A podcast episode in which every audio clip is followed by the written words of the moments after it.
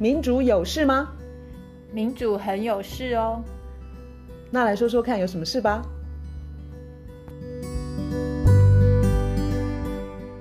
大家好，我是苑韶。大家好，我是倩怡。我们今天要聊的话题是升息，央行的升息。那好像我们今天突然变成经济开讲了。倒也不是这样的，因为大家会看听看到升息这个消息的时候，会注意到就是各国央行升息都说要打通膨、通货膨胀，嗯，就是你同样的金额可以买的东西变少了嘛，嗯，那在在台湾，其实我们官方的那个通膨率的数字其实都在三以下，百分之三以下。可是我想很多人你身边的朋友或你自己会遇到，比如说你常去的早餐店啊，或者是吃面的地方啊，就跟你说什么啊，那个原物。料价格上升，所以我们不得不调整物价。你你常去卢老师常去的的的店，有没有遇到这种 状况？就是东西其实变贵了，虽然我们政府很少在讲通膨，对，但是其实我今天要讲的这个所谓的，我们一听到升息，我们就知道他在打通膨，然后。我们一直被教成这两个是直接相关。对，我今天要用一个有点像爆料的 心情，要来颠覆我们原来被教的这个这个观念，并不是对，对，所以也就是说，呃，通膨不代表就是只有只剩下那个打呃，就是升息，升息不是不代表只是打通膨这件事情，就是今天要来听卢老师讲月亮的另外一面，就是我们很少听到的或升息的黑暗面。对，那首先大家会注意到，通膨是一个全世界，呃，很多国家都遇到的情况，对对对，对吧？美国，所以他们联准会一一天到晚在说，呃，不要不要讲升，对，带头升息。然后呢，呃，欧洲他们一直在在喊要打通膨。我可以提一下，就是比如说，嗯、呃，十月份好了，十八号在法国全国的大罢工，那十万人上街头嘛，哈，嗯，那他们除了要求提高工资。嗯，还有就是提高工资，嗯，就是因为物价涨，可是薪水都不涨。对，那就是抗议，就是生活费飙高嘛，哈。然后再来十月二十二，接着就是德国。德国虽然上街人数比较少，但是他们也是也是因为那个通呃通膨的压力，让大家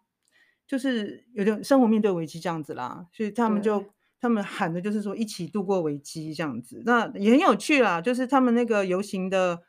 嗯、呃，就是那叫什么，就是号召大家来游行那个理由，也包括说结束对化石燃料的依赖。因为，嗯、呃，欧洲很多国家这次其实真的是因为那个能源价格对升升高非常非常的多。我我我不知道那个卢老师身边有没有朋友提到说，那个欧洲现在的能源价格到底是提升的情况是怎么样？应该就是翻倍涨吧，而且对就是连你有钱可能都 买不到。譬如说，报纸上就写说，法国近三成的加油站是没有油的。哦、你有钱有什么用？对，他是罢工，那是因为罢工。哦，然后，然后德国已经民众开始呼吁说要停止制裁俄罗斯，因为这造、嗯、造成的能源的问题跟呃物价上涨就是太严重了。那我今天想要。我刚刚说要颠覆大家，一听到升息就觉得中央银行它是在帮助我们，帮助我们去对抗通膨这件事情。我们有这个既定的印象。我今天要把它整个翻转过来。其实我蛮兴奋的，因为就是提到这些事情啊，我去看的东西也整个翻转我的印象。嗯，那我来解释一下好了，就是。好，我们经济学教科书一定都是说，它央行它会升息降息，然后去调整货币供给，嗯哼，然后来抑制通膨等等等，就是通货膨胀教科书。我们在第八十集还有第六十九集，我们的 podcast 都有讲过通膨，然后也讲过说教科书就是说通膨呢，它是经济过热，就是大家都有工作，然后大家都在一直在买东西，然后就是这个整个经济过热，它升息的话。就是要降温，就缩紧银根，让这个金钱的流动不要这么这么活泼，不要这么厉害，然后就抑制通膨。我今天要跟大家讲的说，现在的情况跟教科书、跟主流经济学教科书描述的那个已经完全完全不一样，所以不要去相信说升息它真的。但当然我会提到，就是我们刚刚讲的说是美国带头，所以今天很多的问题的根源其实是美国。然后我今天要讲的很多，也就是从那个根源来，从美国来。所以今天他美国的联准会带头升息，可是美国联准会的升息它不能够解决通膨这个问题。为什么？我们前面六九集或是第八十集讲过，就是今天现在这个物价涨，它真正的原因并不是，并不是，并不是经济过热，不是说大家都。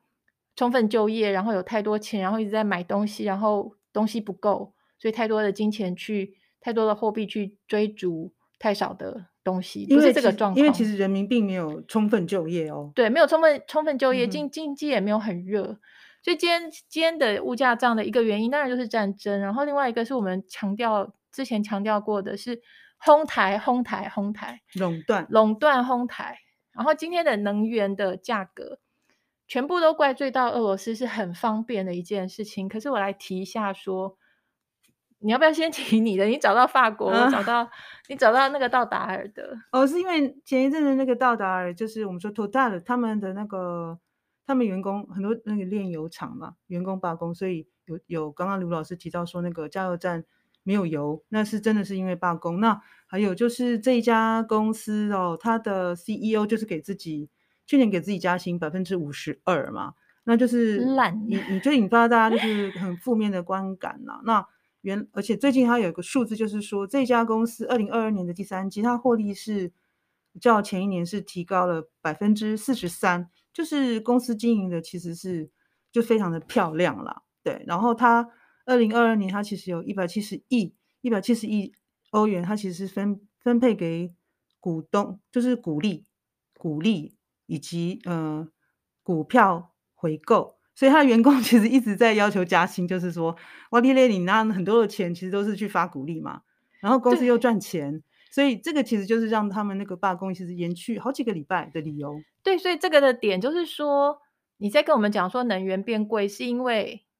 拿不到油，嗯，可是不是啊，是因为成本变高。你说你涨价是因为要反映成本，可是并没有反映成本。如果是反映成本的话，为什么你的获利会这么多，这么的多？你查到的是道达尔的，我查到的是 Exxon Mobil，这是埃克森美孚。它二零二二年的第二季，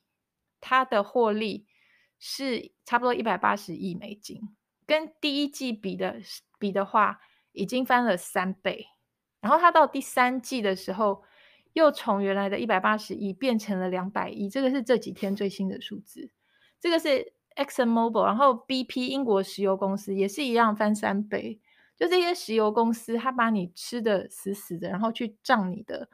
油价。所以现在这个你要说通货膨胀是因为经济太热，不是，就人民非常的苦，他们的工作也不好，他们的日子也过不下去。所以这个通膨的原因不是经济过热的时候，你靠升息，升息就是经济变冷，你靠升息去。抑制通膨，这个非常的可笑。通货膨胀，假如说你是用升息降息，这个是货币供给去调节。有一个很重要、很基基本的，就是说货币的供给，那个是中央银行该做的事情，升息降息这些。另外一件事情是财政政策，财政政策不是中央银行的事，是财政，嗯、就是财政部这的事。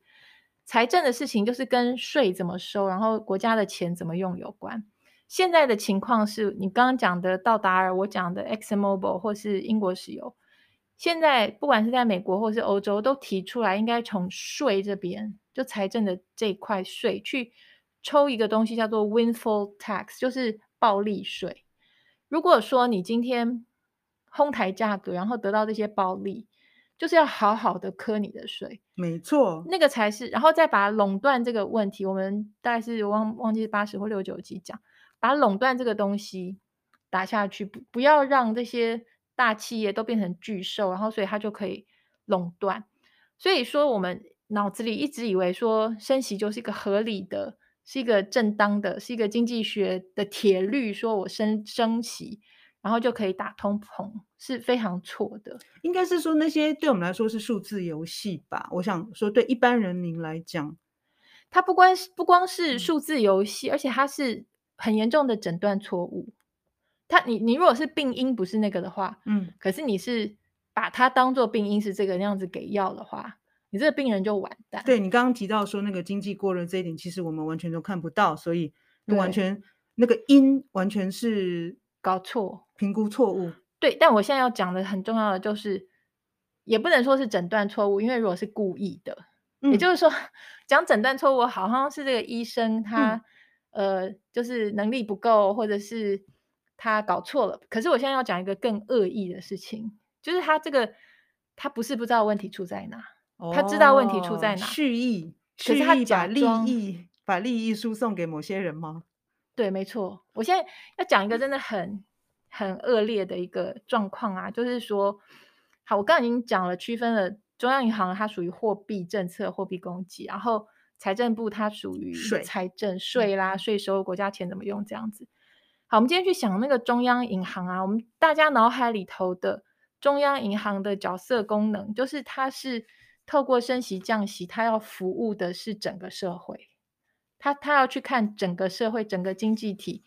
经济太冷还是经济太热。我要抱着要抱着一个爆料的心情来讲一个，呃，我最近看到，其实我知道这个人很很很久，我以前就看他的东西，一个很重要的人叫做 Nomi Prince。N O M I P R I N S，一个一个女士，她是因为她为什么这么重要？她之前是混华尔街的，她是做到高盛，还有应该还有其他的这些金融机构，他是做到很高阶。然后后来他受不了了，他在金融风暴那段时间就退出来，然后他就写了到现在七本书。嗯，他等于是一个完全是内幕，就是等于是 insider，他完全就是。在里头打滚，嗯，懂得用内行人的语言，对，然后告诉我们里面到底发生什么事情。他最近出了一本书，叫做《Permanent Distortion》，就是永久的扭曲。他说，呃，How the financial markets abandoned the real economy forever，就是金融市场永久的抛弃了真正的经济。所以这个意思是什么呢？意思就是说，呃，他说本来我们常常讲说央行要升息或降息，那感觉上你降息的话是，呃，让货币供给变多，所以这个变多的货币货币是注入整个经济体。可是今天这个 Nomi Prince 他要讲的是，你今天央行你去升息降息或者是做其他事情，你根本都没有办法注入这个钱到到。经济体为什么？对啊，钱到哪里去了？钱就是留在顶层，顶层就是他所说的那个 financial market。他说 financial market 跟 real economy，什么叫 real economy？真正的经济是什么意思？就是各行各业，我们这些还在工作，我们在生产，我们在服务业也好，我们真正在付出劳力，然后有在生产，有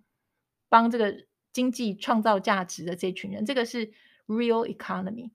然后在顶层，像高盛啊，然后什么大通啊、花旗啊、美国银行啊等等等，他们就是在 financial market。可是那个钱就是，今天中央银行它的升息降息，还有它的，我等一下要讲的，就是无中生有的创造出更多货币，或是我们讲印钞票好了，那些钱就就留在那个顶楼，就他们之之间在那边买空卖空，那个钱掉不下来。等等等等，我们真的有已经已经混淆了。也就是说，当政府它这这算是这算是货币货币政策是不是？就是说，货币政策它制造了，它让更多的金钱是是出来，呃，应该是说它没有让它让比较少的金钱在市面上流动嘛？因为当它升息，然后、呃、对，然后然后它它其实是。对于金融市场是有利的，也就是它救的可能是金融市场，而不是一般的经济，是这样子吗？呃，现在他今年 Nomi Prince 他要给我们的一个观念，是他让我们知道说，央行在升息降息的时候，已经没有办法对 real economy 有任何的效果。然后现在他要解释的是说，这就是因为已经区隔开来，今天中央银行任何的作为。变成是在服务顶端的一小群人，他、基本上要讲的意思就是说，中央银行它它原则上它的作为就是谁冷，他就要去让热一点，然后谁热了，中央银行就要让它去冷一点。可是问题是，今天金融市场它的冷热的感觉，跟我们一般大众的冷热的感觉已经完全脱节了啊！是啊，就是你你知道，像那个呃，Elizabeth Warren，就是美国之前总统候选人，我第一次听是听他讲，就说，嗯，我们要政府来管我们，呃，来来照顾我们这些 Main Street。而不是去照顾 Wall Street 一样的道理，就是 Main Street 就是 real economy，是那些在工作的、在辛苦的各行各业的人，这个是 Main Street，就是 Main Street 就是等于是一个主要的，对，主要街街街道上面可能有什么什么理发的啦，有卖吃的啦，有超市啊，有等等等啊。那 Wall Street 就是完全是。呃，金融市场就是买空卖空，所以 Nomi Prince 他讲一个很重要的事情是说，他说现在这个经济已经全球经济已经整个都 distortion，就整个都扭曲了，扭曲的最，而且他强调是永久性的，再也回不去了。他讲说最大的打击就是对对这个经济体最大的打击是二零零八年之后，就金融海啸之后一个重大的打击，然后。第二次就是 COVID 之后重要的打击。嗯、他讲的那个东打击，并不是说金融风暴本身，也不是说疫情本身，他是说这两个危机之后，美国的联准会做的事情，它造成的永久伤害现在已经太严重。造成的他做了什么事情？就是第一次在二零零八年金融风暴风暴之后，不是我们常听到那个量化宽松有没有 QE？就是。Quantitative easing，对啊，那时候常常听，常常听听到，我都觉得汗颜，我更不知道那是什么。当时我 我那时候就是多年前，我就是那时候读了 Nomi Prince 的东西，我才搞清楚量化宽松是什么。量化宽松就是美国的联准会，它无中生有，莫名其妙，就是说，好，今天这些银行他们那么惨，然后都需要就需要钱，可是那事实就是没有钱，没有钱怎么办？这个。联准会他就无中生有，就用就等于在他的账本上凭空就创造了几千亿或几百亿、几千亿。对，然后这个钱呢，就用呃购债的方方法，我钱给你这个大通银行，或者钱给你这个高盛银行，然后你给我债券，这样子就莫名其妙那个银行就多了这一笔钱。所以他说那个时候，因为他这样子一做的话，就扭曲了整个经济，嗯、因为。经济就是你，你不可以平白给某一个，不管你是老板还是不管是谁，你不可以平白给某一个人一大笔钱。所以那个时候是金融海啸之后，那时候就凭空创造了一大笔钱。那个时候一共 quantitative easing 就创造了八千亿美美金。好，他说那是第一次。他说到了 COVID，到了新冠疫情的时候，美国联准会又。又又重新做一个一模一样的事，而且这一次的规模已经大到大到九兆，九九个兆，凭空的联准会他就创造出来这样子一笔钱，然后去购债，然后譬如说你是大通或者你是高盛，我就给你这样几兆之后，莫名其妙我没有没有理由，我就说我购债，你给我债券，我钱给你，然后这个大通或是这个高盛他会做的事情。就是他会去钱滚钱，对不对？他也会把这个钱很便宜的就送给或者是借给，比如说 Apple 或者是 Microsoft。然后 Apple 跟 Microsoft 他们不是去投入他们的研发或者是回馈他们的劳工，他们最会做的一件事情就是去买炒自己的股票，把自己的股票炒高之后，自己就赚一大笔，股东赚一大笔，然后 CEO 赚一大笔。所以讲到这里呀、卢老师，你要提的就是在那两个呃最大的事件来讲，以以以以那两个事件事件为例好了，嗯，就是联准会，就是美国的中央银行，他自己可能是电脑就打了很多很多的那个零出来了，那这些创造出来的其实都是钱，真正的钱，嗯、意义上真正的钱，对对对，他就一直留下来了，所以就是这个社会就多出来那那那个钱嘛，然后。甚至再加上第二次，所以这些钱就一直在我们这个社会上流通。可是是我们这个社，是我们这个社会的顶楼阁楼那一他们就突然就他们有很多的股票，然后当然有了股票，有有人可能会出售，所以他就是变成百万或者是亿万富翁好了。没错，我告诉你数字，我一定要讲这个，就是他说好，他说天哪，为什么这些创造出来的零就这么这么轻易的都转给这些银行？而且而且重要的是，我们的脑海里都还以为中央银行在为我们大家做事。嗯、他说，Nomi Prince，他提醒你说，你千万要注意，当中央银行说他创造出这些钱，然后他要注入这个经济体，嗯，其实没有注入这个经济体，因为我们楼下我们这些。各行各业的，我们的 real economy 的，我们真的活的人，真的真的人，我们没有受益于这笔钱，那笔钱就一直留在最顶层、最顶楼，然后他们就这样滚来滚，就是钱滚来滚去，然后他们一直生出，这就是我们讲新自由主义的那个 trickle down，就是一直有个观念说有钱人有钱了，钱会掉下来，可是不会，这钱就一直留在上面，然后现在已经严重到什么地步？我讲给你听哦，都是 Nomi Prince 他书里讲的。他说：“因为中央银行，它就是联准会，它创造出平白创造出这么多钱，这些货币，然后是只给顶端的人。”他说：“COVID 前两年，这个世界上最富有的十个人，他们在两年内，他们的财富就翻倍。他们原来的这十个人的财富差不多有七千亿美金，七千亿两年过后变成一点五兆，然后换算下来。”每一秒钟就生出一万五美金，每一天就生出一百三十万美金。这个 COVID 的时候发生的事情，那个时候地球上百分之九十九的人，他们的财富是缩水的，然后其中还有一亿六千万是不光是财富缩水，根本就变成贫穷，就落到贫穷线下面。然后他讲一个很好，应该说很好笑或很好哭的事情。是说，他说，如果说明天这十个人，嗯，因为某种原因，这十个人他的财产的九十九点九九趴就不见了，就是几乎都不见了，对，几乎只剩下零点零，呃，只剩下零点零一趴，嗯，好，其他九九点九九趴，这十个人他们九九点九九趴财富都不见了的话，不要为他们可怜哦，因为 他们仍旧会比。这个地球上的九十九趴的人都还要更富有，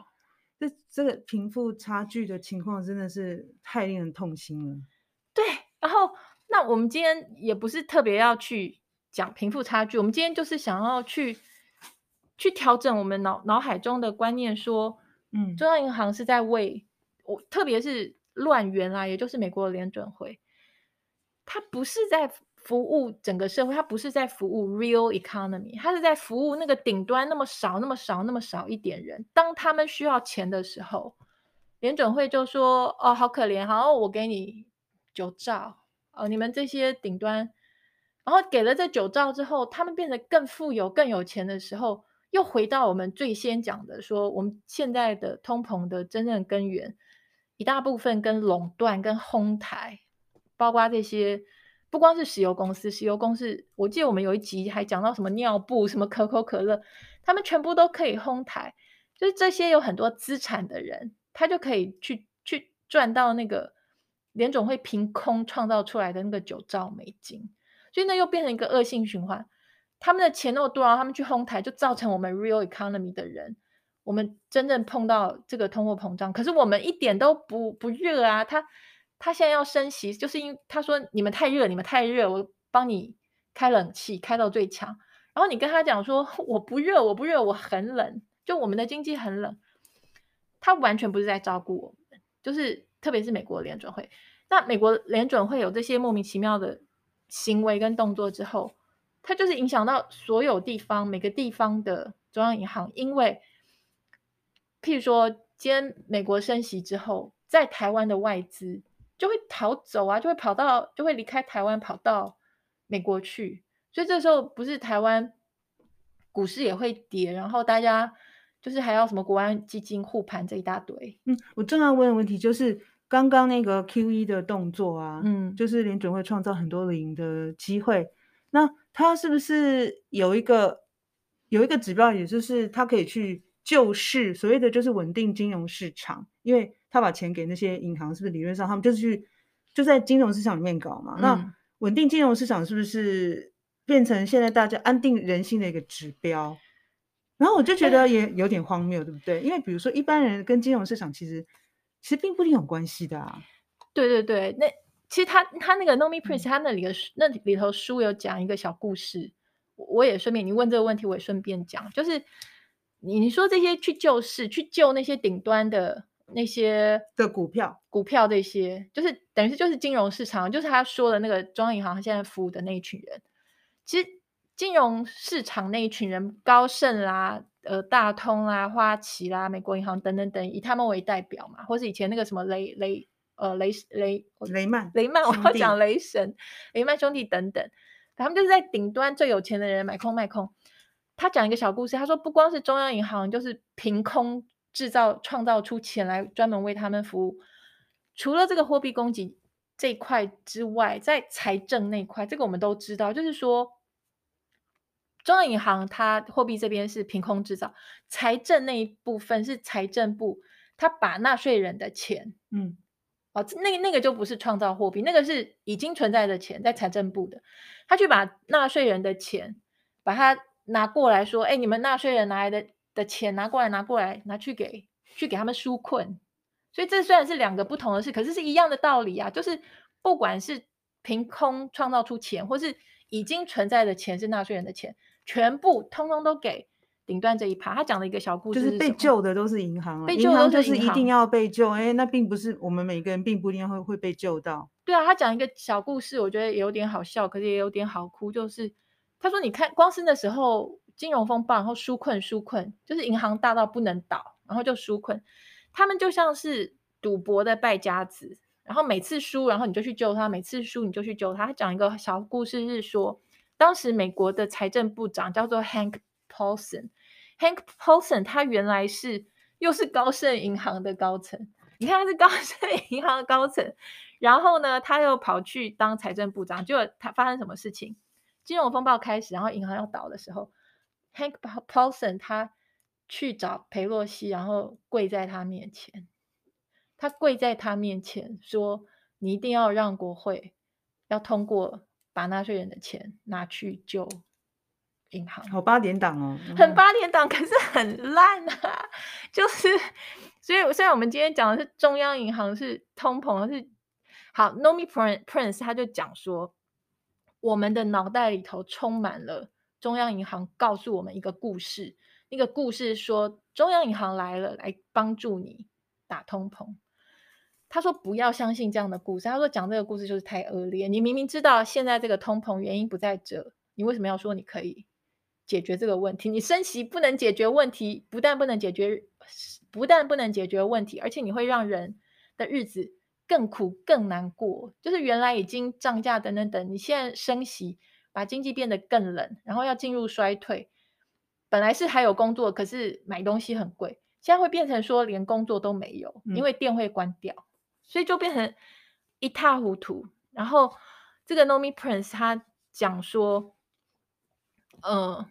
他他讲说，我我们有一集有讲说中央银行的那个独立性，他也再次强调，就是说，呃，中央银行完全不用对人民负责，对不对？他现在跟那个 financial market 跟金融市场，他只服务金融市场，他不服务 real economy。然后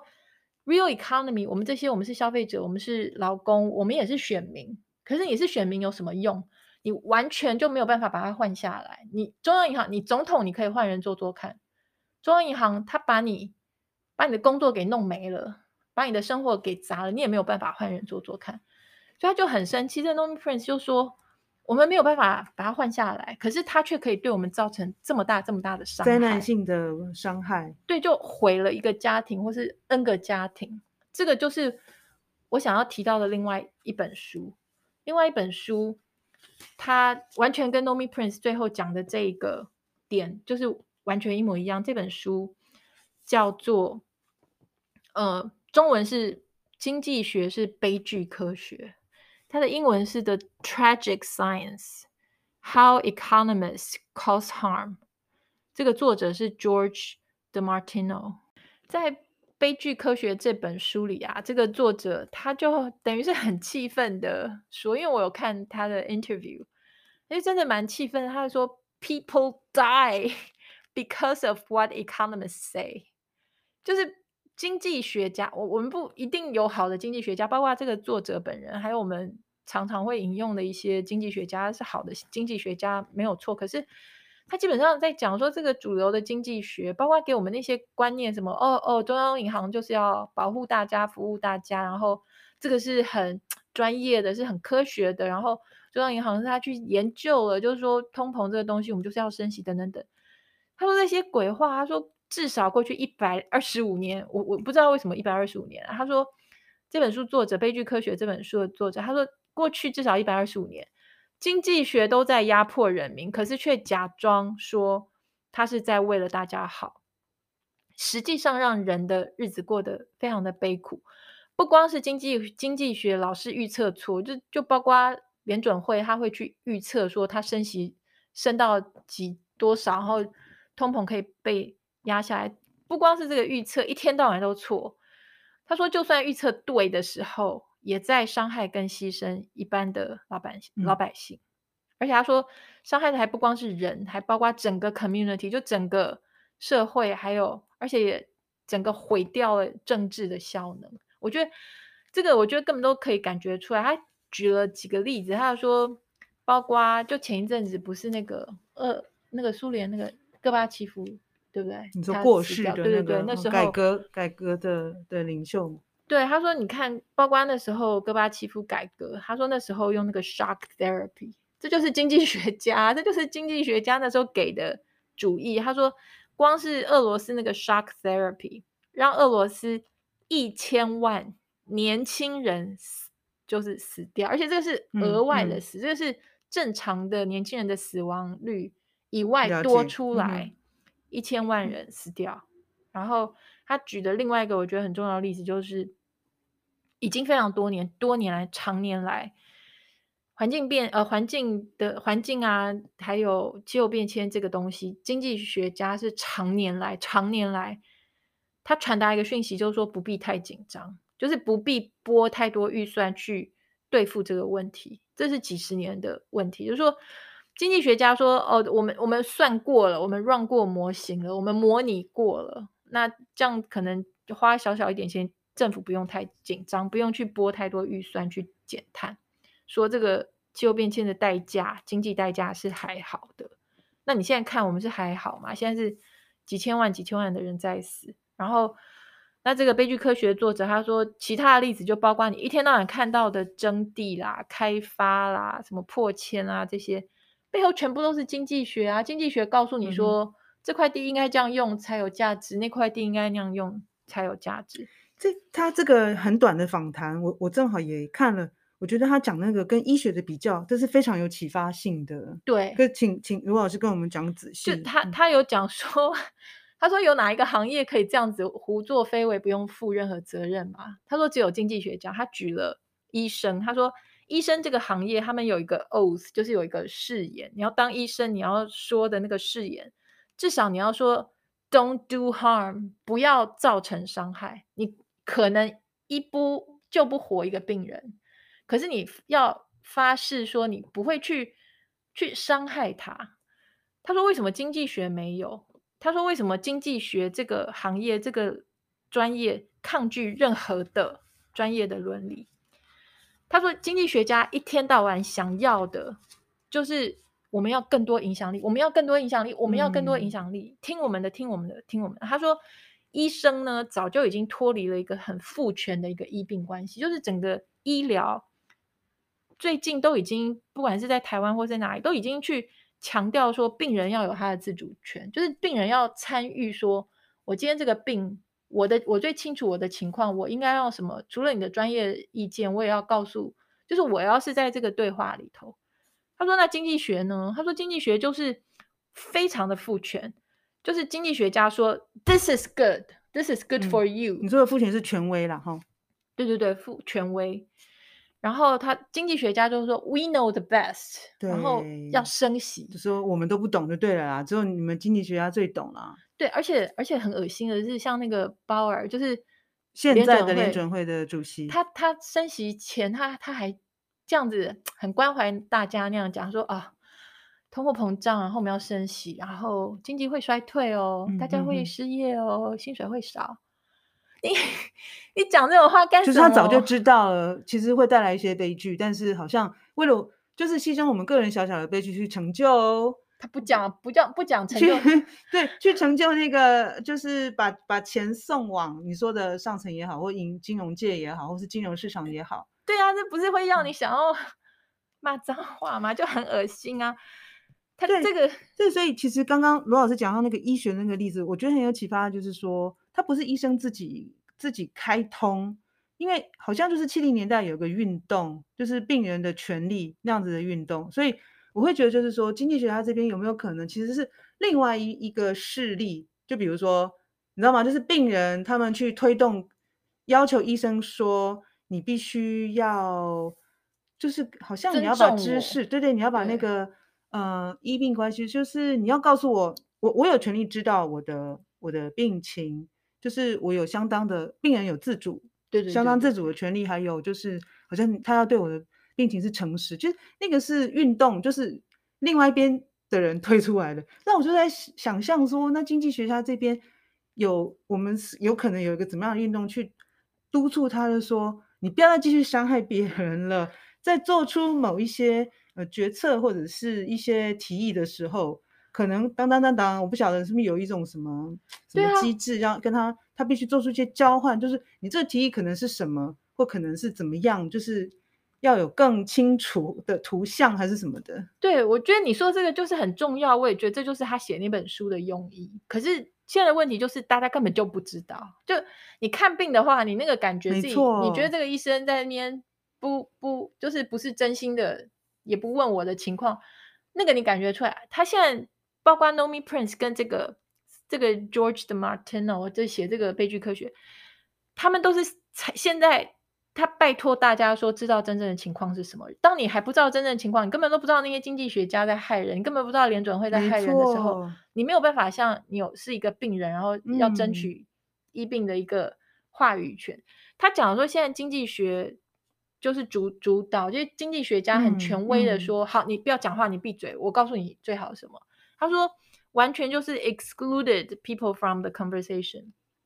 这个就是麻烦的，这就是麻烦。他说。他根本不准人去掌控他们自己的生命，还有他们生命的意义。欸，我们应该要不准他们这么 做。对，我们应该要不准他这么做。这就这就是前阵子不是经济那个诺贝尔经济学奖了吗？那里头至少有一个是我们熟悉的人名，就是 Bernanke，就是联准会前主席伯南奇。我我那个那个名单公布的时候，他是第一个人被个呃念出来的。然后其实有三个人同时获奖嘛。对那我因为啊，竟然看到一个认识的人，他不是联准会前主席吗？然后我讶异到说，第二、第三个人名我根本没没留意，就这样子给落掉了。所以我看到一个，应该不止，应该很多经济学家，就是比较关真正关心人的人民的经济学家。我看到这个是 Peter Bofinger，他是一个很大经济学家，德国经济学家 Peter Bofinger，他就写一篇文章说，他说现在把那个经济诺贝尔经济学奖颁给，而且他说是在。金融风暴、金融海啸，大家那么痛以后，现在你还颁奖给这样一个联准会主席，就是完全在伤害人民的。他说这个感觉就好像你现在去颁一个诺贝尔的物理学奖给一个叫做 Ptolemy 的人。这 Ptolemy 是谁呢？他是主张是太阳绕着地球转。他说这很像。你现在我们大家都知道是地球绕着太阳转，嗯、可是你现在去颁一个诺贝尔物理学奖给一个说是呃是太阳绕地球，好大的讽刺哦！而且他算是在 讽刺同行这一点会会会觉得蛮哇，好精彩哦！我觉得还是有很多经济学家我们都尊敬，而且可是这种、嗯、他们大部分几乎都不是主流的经济学家，嗯、主流经济学家就是还是新自由主义那一套，一直在灌输我们一些跟实际情况。完全就不一样的那些观念，什么什么央行就是为了大家好，然后升息就是为了打通膨，就是为了为了大家好。事实上，现在 inflation 这个字啊，你现在不管在美国或是欧洲，常常都被取一个外号，根本就叫做 greedflation，就是不是 inflation，是是贪婪，是贪心那个 greed，greedflation。它的原因是顶层那些人，他们权力越来越大，财富越来越集中，他们他们的贪婪永无止境。然后造成大家物价上涨，这个 greed，所以是 greedflation。他们是借由这个机会，他们可以赚更多钱吗？是这样子吗？对啊，然后就是更多钱，然后就是他们的贪婪是无底洞，他们已经是刚刚讲的那个一个 COVID 已经已经让他们翻倍，然后就算他明天突然九九点九九趴的财产没了，他都还是比全世界九九趴的人更富有，所以。这世界，所以今天如果直接叫他们把那个九十九点九的财富拿出来，还对他们来说有没有太大的影响？没影响，我觉得就直接课。我觉得直接就干脆这么做吧。对，我也觉得直接课他们的九十九点九九趴的财富，然后这样通膨就没了啊！就是大家都大家的所得就跟上来了，就跟上物价上涨。哪一个经济学家这么讲，我们就把诺贝尔奖 颁给他吧。有啊有啊，我觉得已经有很有一些了，就是像皮凯提。法国人的皮凯，他很早以前就说应该是跨国的富人税，就是，可是问题是，权力也在他们同一群人手中，这就是困难的地方。所以看到升息不应该高兴，因为 看到升息，然后看到政府去救市，就是把金融市场救起来的时候，我们不要以为那是一个令全民雀跃、值得全民雀跃的指标。对，就升息。对于一般人的，当经济不是真的过热的时候，你升息的时候，它的影响就是没有办法贷款，没有办法开店，没有办法开工厂，没有办法提供工作机会，没有办法加薪，对不对？就是把把它紧缩，然后变成冷。嗯哼。如果今天是真的过热情况之下，你升息那是 OK 的。我们并不是在主张说永远、永远、永远任何情况升息都是错的，不是，不是，不是。我们今天只是要厘清说，升息有那样的一面，对。那我只是对，我只是要再讲到说，像救市，救市我也我也觉得没什么好高兴的。对，没错。到底是拿谁的钱去救市？那到底是谁获利？没错。好，这个就是让我们看到月亮的另外一面吧。黑暗面，应该是光明面吧？因为我们必须督促这些经济学家跟我们对话，而不是呃他说了算。然后实际上制造更多的零，其实是给银行、金融市场。好，今天就先到这里了。下一次升息可能就在几天之后，我们再看看有什么新的反应。据说十二月可能还会升息。哦，这个真的是个没完没了的的话题。希望我们今天的、啊、的谈话有有有有有帮助到大家新的谈资。OK，那今天这样了，拜拜。好，拜拜。